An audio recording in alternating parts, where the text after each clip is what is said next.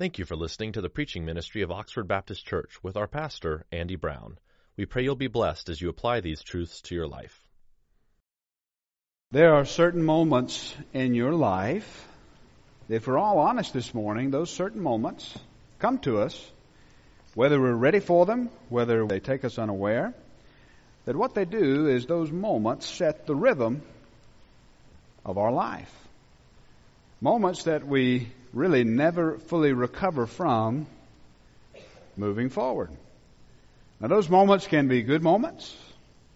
Those moments can be somber moments or moments in between. But all of us have faced and probably will face, if the Lord is gracious to us and we continue to live, moments where the rhythm of our life will be set.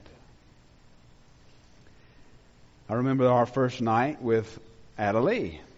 Of course, Adelie is our firstborn, six years old. I'll never forget the first night with Adelie. Adelie was born at a hospital in Raleigh, North Carolina. The name of it is Rex Hospital. As a young pastor, I had made many visits to that hospital before, but this time the church got the privilege of coming to see me because we were there. She was born, I guess it was, well, I was in seminary and of course, Katie was graciously putting us through seminary. She got her degree, by the way. She got a PhD, putting honey through. She got that degree and hangs it on her wall.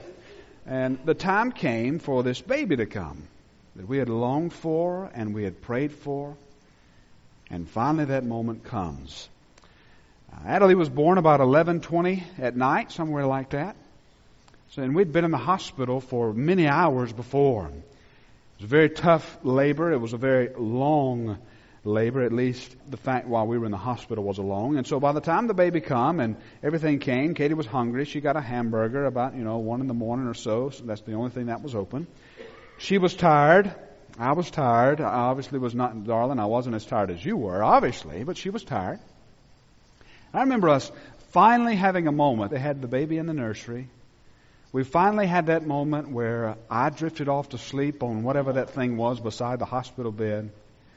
And Katie drifts off to sleep. Then all of a sudden, three or four in the morning, the nurses come in the room pushing this bassinet, and they look at us and they say, The baby is hungry. And Katie and I's first reaction was in this daze, we raise up, we look at each other, and our response is, Well, she's in the nursery. Do something about it. And of course, then we realized that she couldn't do anything about it, that of course the baby's breastfed and all the rest, it was time to eat. And from that moment on, we knew that our lives would never beat to the same rhythm. The rhythm would be filled with waking up at night, feeding the baby, praying that the baby sleeps and then we'd have many sleepless nights. I think the first time we brought the baby home, we put her in this little th- swing, and I remember I slept right beside that swing as the baby's swinging because, you know, we, we wanted the baby at all costs to sleep. But we knew from that moment on that that was one of the moments that was going to arrest the rhythm of our lives, and our life was never going to be the same. Maybe you've had a moment like that. Or maybe a moment in your life where you knew moving forward that things were never going to be the same. I remember watching my pawpaw the day that my granny died. I remember watching this man who could break a pair of channel locks with the kind of grip that he had. This strong man holding the lifeless body of my grandmother and grieving even at the funeral home, not leaving us, the funeral director, having to push him out the door. And the grief that he had as a result of that. A moment in his life that set the rhythm of his life. I remember watching pawpaw come over to our house. All of a sudden things were different. He came over to our house a lot more than he used to him trying to find that new rhythm because he had faced this moment where everything changed. Would you take your Bible this morning and turn with me to Matthew chapter 6? Matthew 6. Now there's a familiar screen behind you, right? We hadn't seen this in a, in a little while, probably 17 weeks or something like that, but here we are. We're back. In Matthew chapter 6, right in the middle of continuing our series in the Sermon on the Mount, and we're back in the Lord's Prayer today, and, and realistically, all we're going to do today is we're going to look at one verse, verse 11. And I, I was preparing this in the college at the, uh, at the, uh, at the Boyce Library at Southern Seminary this week in Louisville, Kentucky. And as I was looking over these, this little verse in 11, let's just look at it real quick. Give us this day our daily bread. As I was looking, you know what I, I realized that there was no way, and I was surrounded by three stories of library books, thousands, ten thousands of volumes, and I realized in that moment of history, sitting in a place that's been there for a hundred and however many years, 150 plus years, that there is no way that this morning in one sermon we can exhaust everything that can be said about this verse. And I'm not going to try either, all right? I'm not going to try. But this one verse that we have right here, listen carefully. This one verse is going to teach us the rhythm of our life. Let's read the Bible together. Let's start in verse 7 and we'll read all the way through verse 15, but we'll focus on verse 11. Hear the word of the Lord this morning. When you pray, do not heap up empty phrases as the Gentiles do, for they think they'll be heard for their many words. Don't be like them. For your Father knows what you need before you ask Him. Pray then like this Our Father in heaven hallowed be thy name. Thy kingdom come, thy will be done, on earth as it is in heaven. Give us this day our daily bread, and forgive us our debts, as we also have forgiven our debtors. And lead us not into temptation, but deliver us from evil. For if you forgive others their trespasses, your heavenly Father will also forgive you. But if you do not forgive others their trespasses, neither will your Father forgive your trespasses. Let's pray together. Our Father in heaven, we love you. And there is great comfort that we already know this morning just from reading this, we can say, we know you love us. So, Father, today let us be diligent. Father, let us today place ourselves under your authority so that if there's anything, if our lives are beating out of rhythm or if our course needs correcting, Father, may we today experience the power of your grace to transform our lives. In Jesus' name we pray. And all of God's people said, Amen. Now, this prayer before us is, is magnificent. It's fabulous. By the way, that's why we're spending so much time. And if you want to catch up, which maybe it'd be good for you, at least you can go and read. If you don't have time to listen to everything, go and read online. The uh, sermon manuscripts, they're all there at oxfordbaptistchurch.com under the title, Come Meet Your King. It's all there for you. You can start and, and catch up to where we are. But the reason we're taking our time in this sermon is because this sermon is magnificent. This sermon, what God is doing, He's calling us to have a grander vision. He's calling us to this new vision. Remember, Christ has come and interrupted every avenue of this life, and He's building new avenues. He's coming, as was prophesied in Isaiah, to have and raise up the low places and make the high places a plain. This Christ is coming to make all things new. And in the midst of that coming to make all things new, He's given us this word. He's given us this prayer. This is, of course, the Lord's Prayer, or we've come to call it the prayer that the Lord has given us. And it's right at the heart of the Sermon on the Mount. It's right at the heart of, of this sermon, and it's for good reason. Here's the reason. By coming, Jesus has changed everything. This is the reason why he's preaching the way that he's preaching. He's doing every, just by the fact that he came into the world, light came into darkness, the darkness, as John tells us, tried to overcome it, but they still trying to overcome it. This Jesus has changed everything. And remember this. Remember that this Jesus we're reading this morning, this Jesus, the Jesus of the Bible, this Jesus is the Jesus who rose from the dead alive. This Jesus who's taught us to pray is right now seated at the right hand of the Father. This Jesus who taught us to pray is the Jesus that is soon coming again. This Jesus has given us life. He's given us hope. He's given us peace. And He teaches us to pray. Jesus teaches us in the middle of a world filled with chaos, in a world filled with confusion, in a world that's filled with moments that want to derail you and detract you and distract you, to pray. Look at verse 11. Just look at that one verse. Highlight it in your mind. Look at that verse. Let the thought of that verse soak in for just a minute. Give us this day our daily bread. Well, we know more about that verse, doesn't it? Now, one thing that we know here at Oxford Baptist Church. We know that what we don't want to do is take a verse out of its context and just let that one verse stand alone. No, no. That verse doesn't stand by itself, does it? It has a context that goes with it. It's in the middle of a prayer. But here's what I'm afraid of. Too often when we think about praying, this is where we start.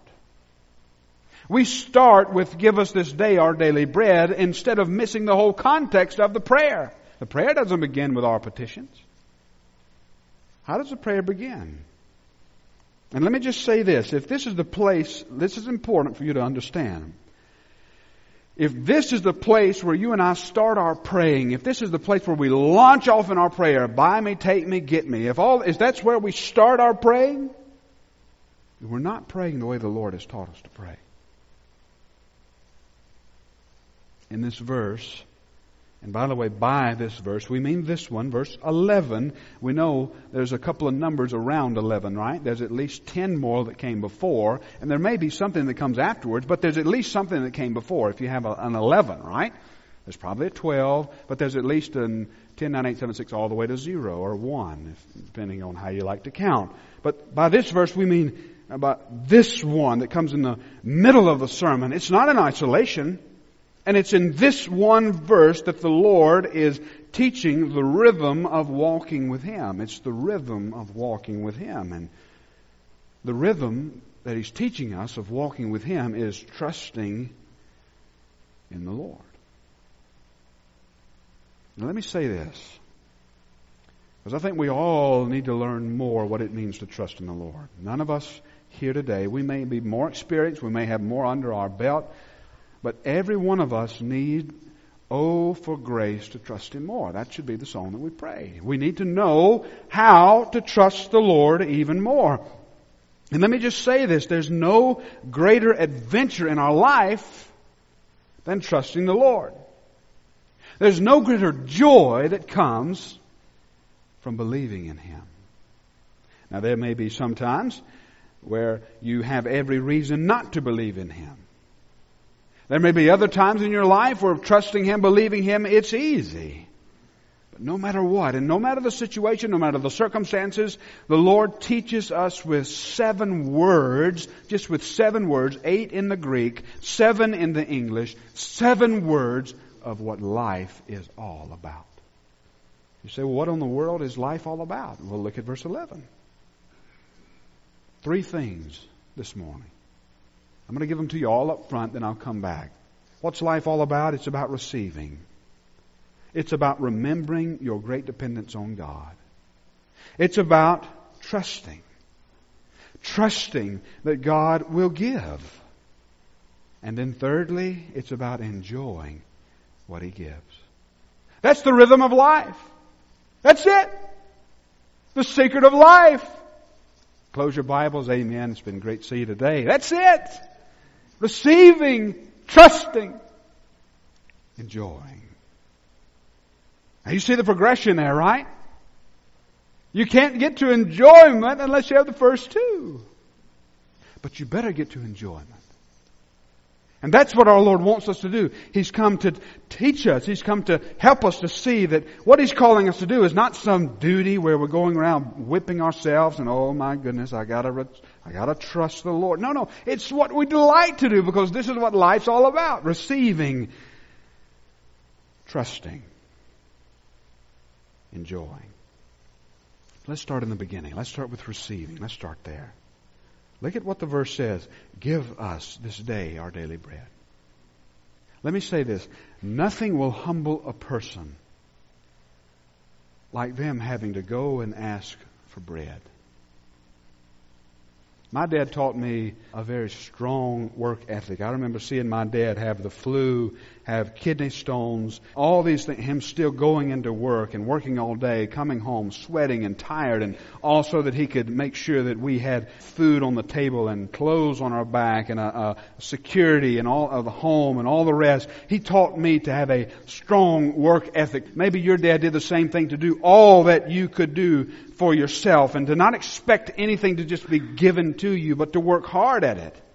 A phrase that I heard my dad say often, and maybe your dad said something like this too, and, and sometimes he would say this when he was frustrated, but that's another sermon for another day. If you want something done right, you gotta do it yourself. Now, what did that come from? That didn't come from him thinking that nobody can do it like me, so much as sometimes it was frustrating because, hey, he expected a job to get done, and well, my brother and I, we failed to perform it, and so he would have to go and try to do it. But Dad was teaching us a, a strong work ethic and to depend upon not another man, but ourselves. This is sort of ingrained in men, right? You ladies can testify to this if this is true of your man or some man that you know. Try getting a man to stop and ask for directions. Right? Forget it. My wife and I, we were on a date one time in uh, uh, Greenville, I think it was Greenville, South Carolina, at the Bi-Lo Center. We're going to see a country group play, and and uh, my plan was afterwards to take her to get a donut and a Krispy Kreme donut. It was a hot date, I tell you. So we were going to uh, get a Krispy Kreme donut, and I didn't know where the Krispy Kreme was, so I'm riding around in circles going down a one way and all that. So try getting a man to stop and ask for directions. How many arguments have you had with your GPS? Have you ever had an argument with that thing? Turn left. I am not going to turn left. Uh, you are wrong. That's not my destination. But try begging for bread. Try begging for bread. Try coming to no other alternative than for you to reach out your hand and ask. Nothing will humble a person like coming as a meager beggar asking for bread. But can I tell you this morning a little secret? With God, that's all we are, our beggars.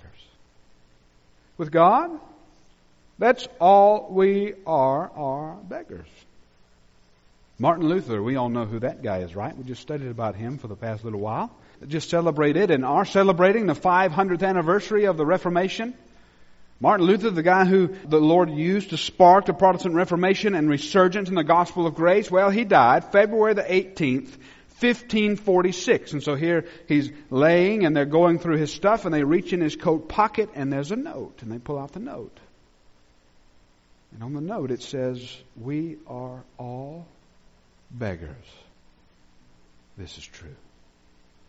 Brothers and sisters, there's no way for us to be anything other than beggars with God.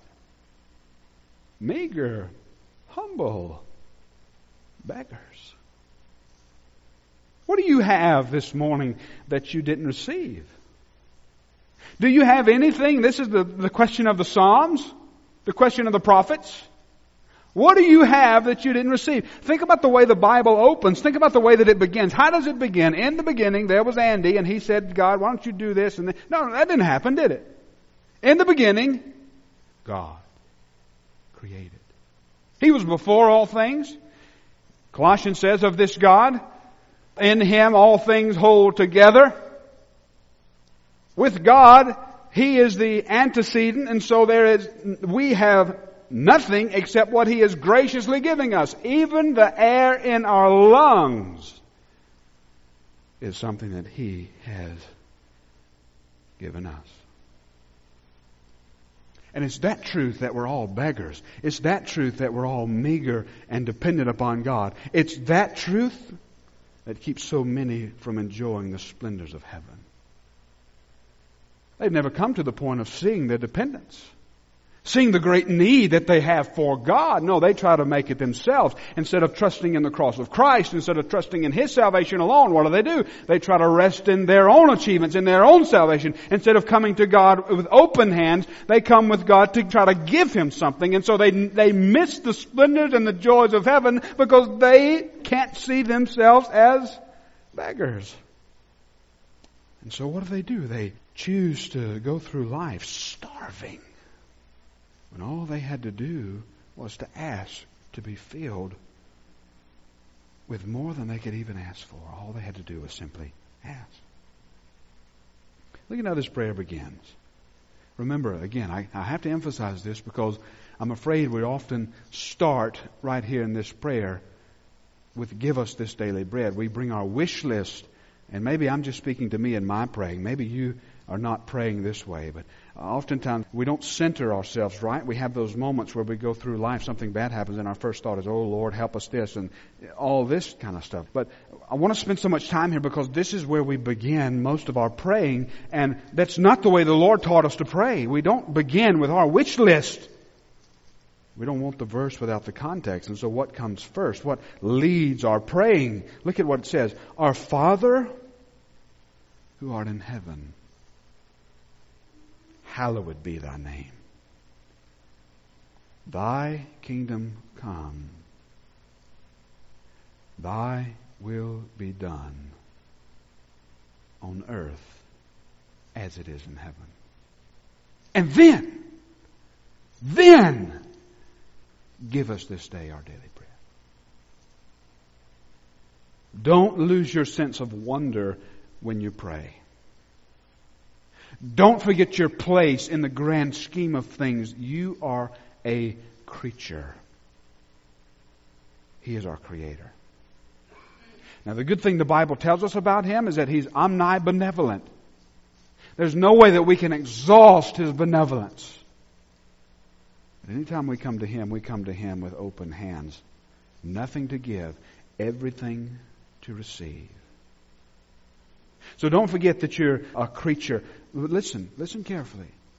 And I love verse 11 because this sort of is the hinge point. Balance it with the truth that this God who's in heaven has chosen to make a wretch like you and me his treasure. Look at the first line. Don't miss it. Our Father. He didn't say, Oh magnificent God in heaven. You who are high and lifted up. He is that. But our Father.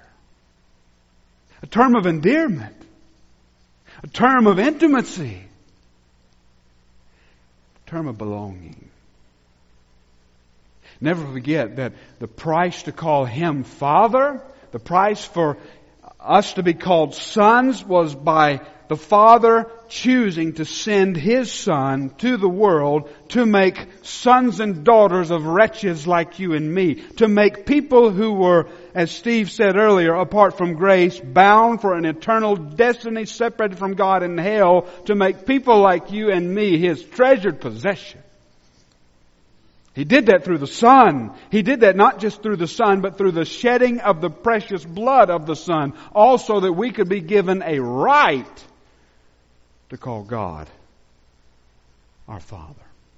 And then this leads to our second point. The second mark that we need to balance is not just uh, simply seeing God transcendent as so far away that it can't be brought near, but we call Him Father who is in heaven, but He is our Father. And so, number two, we trust Him. Receiving, we're dependent. Because of that, we trust Him. I love the way that one of the pictures of the disciples and Jesus, Jesus is preaching very hard, and many of the people in the crowds they walk away from him, and Jesus looks back at his disciples and said, "What about you guys?" And then Peter answers, right? Sometimes Peter he got it right. Sometimes Jesus called him Satan, but sometimes Peter got it right. You remember what Peter said? Lord, to whom shall we go? To whom shall we go? And listen, Peter wasn't talking about, listen, we've invested these three years, we don't have anywhere else to go, fishing's alright. no, remember they tried to go back to fishing. Now, this is not that they didn't have anywhere else to go, but they understood that they didn't have anywhere else to go. Whom have I in heaven but you? The psalmist teaches us to pray. Where else would we go? Peter says. You have the keys to life receiving, trusting. Notice the shift. By the way, this is the right rhythm. Anything else is not in rhythm, the rhythm of life. The Lord, what does He do? He grounds our petition in His glory. Don't miss this. The most difficult thing to say in verse 10, Thy will be done on earth as it is in heaven, comes right before the thing that we say most. Give us this day our daily bread. Don't miss that. This is the right rhythm. Our petitions are grounded in His glory. Don't miss the significance of that. Right after He tells us the most difficult thing to, for us to pray, Thy will be done on earth as it is in heaven. Then He teaches us to pray, Give us this day our daily bread.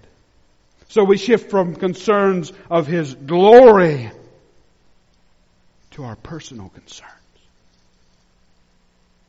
Shifting from His glory being consumed by His glory,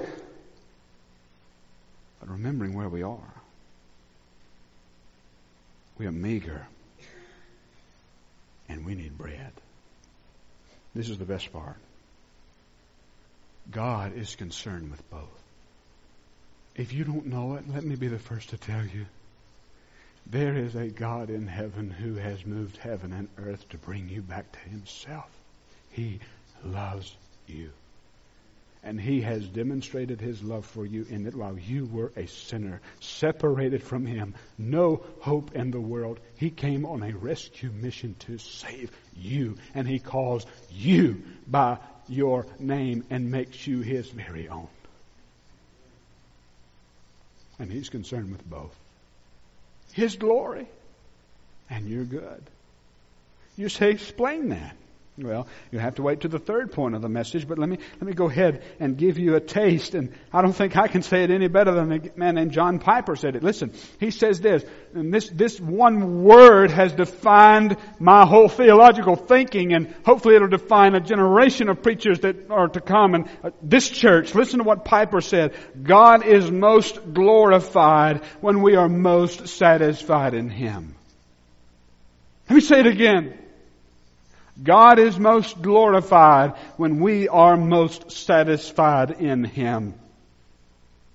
And let me say it in terms of the text this morning. We are most satisfied in Him only when we trust Him. If you don't trust Him, you're not satisfied in Him. If you don't trust Him, you're going to go try to find your satisfaction here and yonder and in this. You're going to waste your life. But God is most glorified when you are most satisfied in Him. And the question that I just want to ask is how could we not be satisfied in our Father who art in heaven, whose name is holy? Whose kingdom is coming, whose will will be done on earth as it is in heaven. How could we even think that we could find satisfaction anywhere else other than there? Understanding God as the supreme source leaves us incapable of looking elsewhere for any help calling God our Father gives us confidence to trust in Him. God, our benevolent Father, not just your Father, not just my Father, but our Father. God, our benevolent Father, desires to give us bread.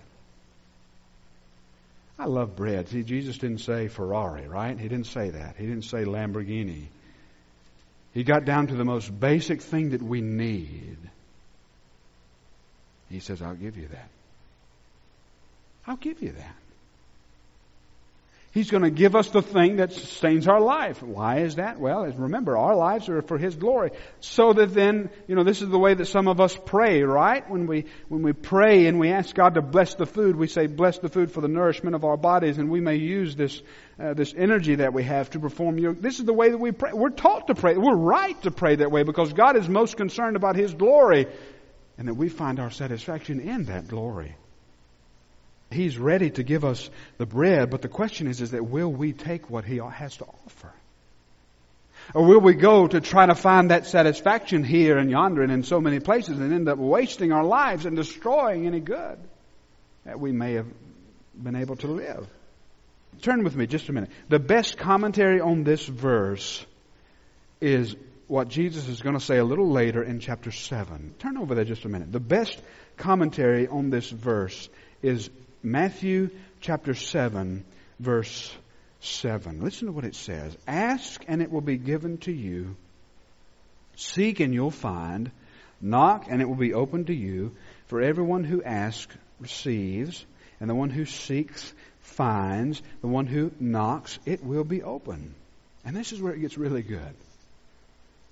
Or which of you, if his son asks him for bread, will give him a stone? If he asks for a fish, we'll give him a serpent. If you then, who are evil, know how to give good gifts to your children, how much more will your Father who is in heaven give good things to those who ask him? Do you believe that? It's just black ink on white paper. No, it's more than that. But the question is, it doesn't change if you believe it or not, but it's to your benefit if you do believe it. Do you believe that? And if not, why aren't you asking for more? If you believe that, why aren't you coming to Him? If we believe that, why do we run around being bothered and give our affections to worry and despair and regret instead of giving our affections to trusting in the Lord? This is our Father. Who's moved heaven and earth to bring us to Himself? This is the God who loves us. The Old Testament in Isaiah, I love this passage here. Listen to what it says. Zion says, The Lord has forgotten me. My Lord has forsaken me. And then listen to how God answers. Can a woman forget her nursing child? That she should have no compassion on the son of her womb? You know what the worst thing about being a new parent is? At least the thing that I still can't stand to this day? is the sound of a screaming baby. And it's not because it's irritating, you know, let's be honest, sometimes it is. I remember the day when we had to let Ada Lee cry it out in the crib. Now, you may be for that, against that. I don't know. Every child's different. Not interested in those kind of things. But we had to come to a point where we had to lay her in the bed and just let her cry it out. Some of you may have done the other thing, cut the monitor off, and you drifted off to sleep. I don't know. That's it's your business. Whatever you did, that's the toughest thing, isn't it? Having to listen to your baby cry, knowing that you could go and help, but you can't because, well, you know it's for the best of her. But look at what God says. Can a woman forget her nursing child that she had no compassion on the son of her womb? And then listen to what the Lord says. And the fact is, we know well mothers do forget their babies, right? They abort them. Listen to what the Lord said. Even these may forget, yet I will never forget you. I have engraved you on the palm of my hands, and your walls are continually before me. And then he keeps going. He says, The mountains may depart, the hills may be removed, but my steadfast love shall never depart from you. And the covenant of peace shall not be removed, saith the Lord, who has compassion on you. And then Jesus comes to us in the middle of a Sermon on the Mount. And knowing all of this, because He's the fulfillment of all this, He teaches us to pray, Our Father who art in heaven, hallowed be thy name. Thy kingdom come, thy will be done on earth as it is in heaven. Give us this day our daily bread. Now those thoughts make us want to pray with the psalmist, let me hear in the morning of your steadfast love, for in you I trust. Make me know the way that I should go, for to you I lift up my soul. Do you see what the Lord is doing? Do you see what He's doing? Meticulously and with great detail, He is teaching you and me to trust in Him at all times. To never have a moment in our life where we are not depending on Him. He is setting the rhythm of our life. And the rhythm of our life is a rhythm of constant trusting in the Lord. Trusting in the Lord. The Lord wants to take us to the point of our lives where our first response, no matter what happens, is, okay, Lord, I don't understand it. But in some way, you have allowed this to come in my life. I may not like it, I may love it, whatever. No matter the situation, good, bad, He wants us to say, Lord, I trust in you. I don't know why. I don't know how. I don't know when. But I know who. I know you, and I trust in you.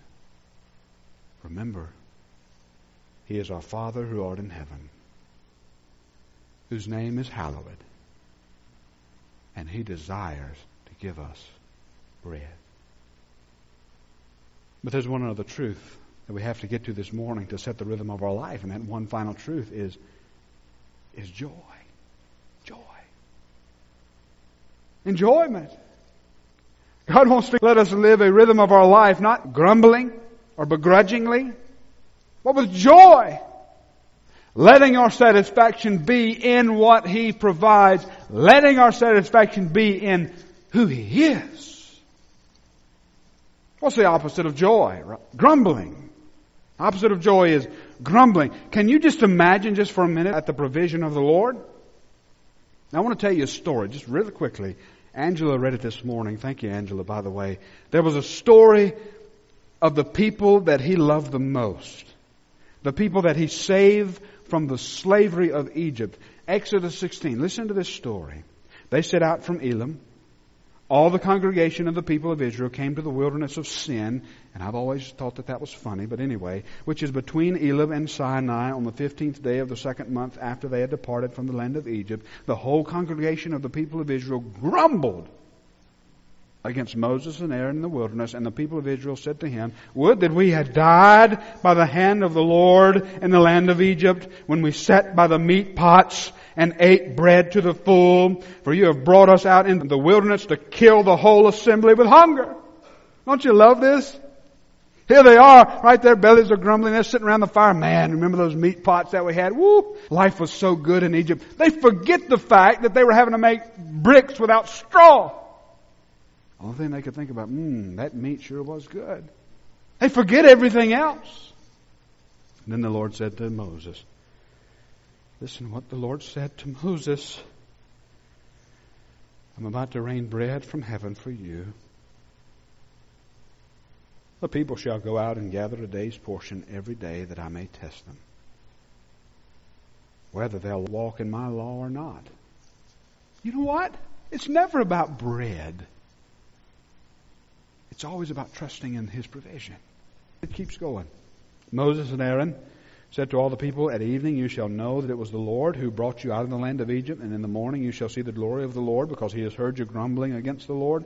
For what are we that you grumble against us? And Moses said, When the Lord gives you in the evening meat to eat, and in the morning bread to the full, because the Lord has heard your grumbling that you grumble against, what are we? Your grumbling is not against us, but it's against the Lord.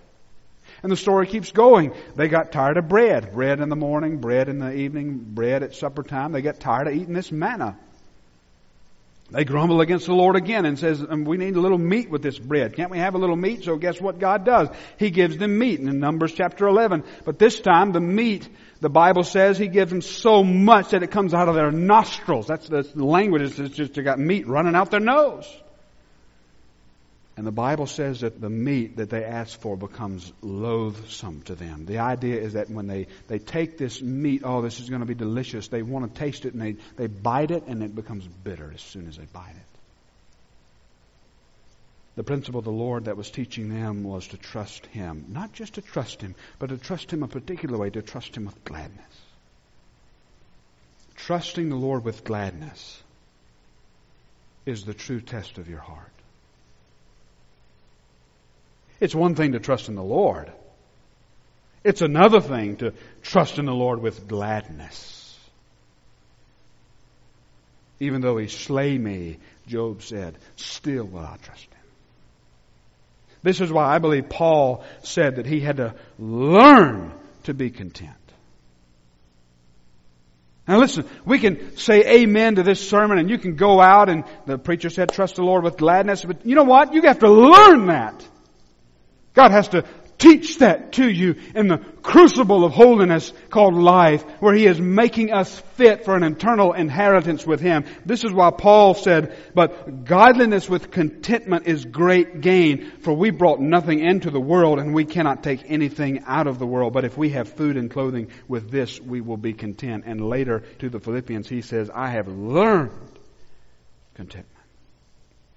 Do you see where Paul grounds this contentment? Do you see where Christ is grounding our contentment? He's grounding our contentment in this God who is in heaven, whose will will be done. Even if I die, even if I lose everything, even if everything that is, could bad happen to me, that doesn't stop the plan and the purpose of God. Because there's more to this life than what meets the eye. There are moments where we need to remember this. Moments where we're writhing in pain, we need to remember the eternity of God. Moments where we're standing by the graveside of a loved one, we need to remember the eternity of God. We need to look into the circumstances of our life, the particulars of our life, where we're weeping with those who weep, where we're rejoicing with those who are rejoicing, and we need to remember our Father in heaven. Hallowed be thy name. Not my will, but thy will. Your kingdom come. Give us this day our daily bread. And this is what we know. This is what has been guaranteed to us now. Because we know, as Chris Tomlin has said, there's a day that's drawing near when the darkness is going to break into light. And all the shadows that we see, and that's what death is, it's just a shadow. It's been defeated. All the pain that we have is just a shadow. I don't want to minimize your pain, but what I want to do is maximize your view of the glory of God that's coming. Those shadows are going to disappear. Tomlin goes on and says, My faith shall be my eyes. And here's the reason. This Jesus who taught us to pray is this Jesus who has overcome. This Jesus who has gone to death, gone to the grave, come out of the grave and overwhelmed the grave with his life. The victory is won for us. That's why we pray. Give us this day. This day. Moment by moment. Minute by minute. Everything that we need. Would you pray with me this morning? Maybe you're here this morning and one of the things that you need and you know you need it is Jesus. You don't have Christ. You don't have the confidence to know you're living your life right now trying to find purpose, trying to find meaning. And let me tell you that there is a God in heaven who loves you. Maybe this morning you've been walking with Christ, you know that you're Christ, but you've, you've lost a little bit of your eternal perspective. Maybe you need the grace to trust Him more. Would you ask Him? God, give me grace to trust you more. Set the rhythm of my life into seeing myself as humbly dependent upon you, as receiving what you give, trusting you to give it, and enjoying what you give. Maybe you'll pray that for the first time today. Maybe pray it anew. Either way, God will receive you to Himself. And Father, for every heart here that's longing for more, I pray that we all together would learn the goodness of God. Teach us to trust you.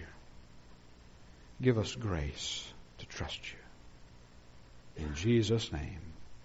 And all of God's people said, Amen.